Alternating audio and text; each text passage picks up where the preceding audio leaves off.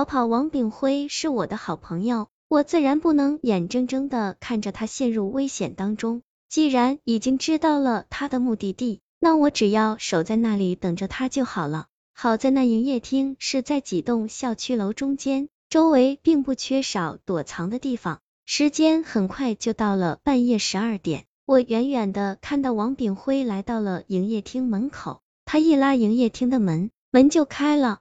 我见他走进营业厅，连忙从藏身之处冲了出来，跟在他后面。他大概是察觉到身后有声音，便回过了头，然后皱着眉头问道：“你为什么要来？”我没有回答他，而是指了指通往办公区后面的门，说道：“走吧。”黑暗中的营业厅显得异常阴森，而且我总觉得有什么东西在盯着我。我们两个慢慢的向那扇门走去，我一边走一边仔细打量着周围的墙壁。汪炳辉拉开了门，紧接着门里面就传出了葛静说话的声音，他还在打电话。就在王炳辉的脚迈入门中的一瞬间。说话的声音停了下来，周围一片寂静。然而这寂静比刚才显得更加可怕。我来了，你出来吧！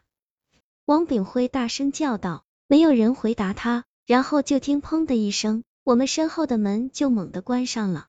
这屋子里漆黑一片，我只能借着暗淡的月光，勉强看到左边的墙上有一个隐隐约约的人形。那人形渐渐从墙上鼓了起来。很快就变成了一个身材姣好的女生，葛静，我不由得咽了一口唾沫，因为这是我第一次面对一个鬼。我不是让你一个人来吗？葛静有些恼怒的说道。我，雅来也是一样的，他不会参与到这件事中，只是在这里做一个见证。王炳辉勉强解释道。我这才意识到自己的行为有多冒失，万一这个鬼因此而勃然大怒。恐怕原本能够生还的王炳辉也逃不掉了。我只想知道葛静是否能回到我身边。王炳辉岔开了话题，他的身体已经被我占据了。虽然这身体已经发生了一些变化，但如果我脱离这具身体的话，他还是能慢慢复原的。葛静咧着嘴笑道：“我从来没想到面容靓丽的葛静能笑得这么难看。难看？对，我明白了，因为你是一个男鬼，对吗？”我突然插话道：“葛晶的身体对于你来说并不是很适合，所以你在占据了他的身体之后，却还是给我打来了电话，并约定和他单独见面。你是打算以葛静为筹码，让他把身体让给你，对不对？”他有些惊讶的看着我。不错，你猜对了。本来我是打算要你的身体，因为你比他强壮一点。不过如果他心甘情愿的话。他的身体也不错，你们两个中间只有一个人能够保留住自己的身体。突然，王炳辉大喝一声：“跑！”紧接着就一把推开了我。在这一刻，我在他眼中看到了担心我无法逃掉的焦急和一定要让葛静回来的坚毅，却唯独看不到恐惧。于是我明白了，他早就猜到了这一切，他是抱着必死的决心来这里以命换命的。我待在这里已经毫无意义，就像他之前说的一样，我得赶紧逃出去，将这件事公之于众，以免更多的人遇害。我爱你，我爱你！我向网吧飞快的跑去，想要赶紧发帖子把这件事告诉大家，让他们一定要看好自己的手机，最好谁的电话都不要接。虽然我不知道现在有多少人被附体了，但我要尽最大的努力让情况变得不那么坏。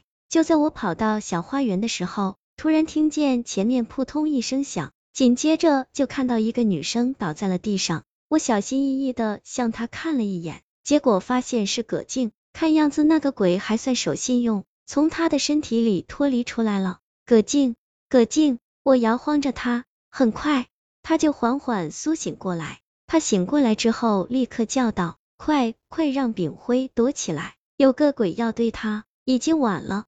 我咬着嘴唇说道：“他用自己的身体换回了你。”葛静愣住了，然后就流下两行眼泪来。可是我跟那个鬼说好了，如果我们两个只能活一个的话，那就让我死，他活着。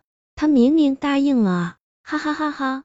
一阵难听的笑声从树林里传出来，紧接着王炳辉就走了出来。我可从未想过说谎，只不过鬼判定死活的标准和你们活人是不一样的。我们认为只要魂魄还在，那个人就不算死。所以你死他活的意思就是一会儿我会吃掉你的魂魄，然后让他的魂魄在尘世间飘荡，直到魂飞魄散为止。他一脸嘲弄的说道：“来向他告个别吧，一会儿你就要死了，这是你最后一次跟他说话的机会。”对不起，葛静愣了一下。然后流着眼泪大叫道：“我应该向你道歉的，对不起，我爱你，爱到就算我现在去死，也要多跟你待一秒。对不起，我……”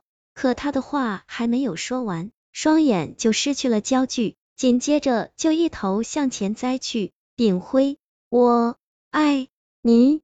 下雨了，在沙沙的雨声中，周围一片寂静，只回荡着王炳辉丧心病狂的大笑。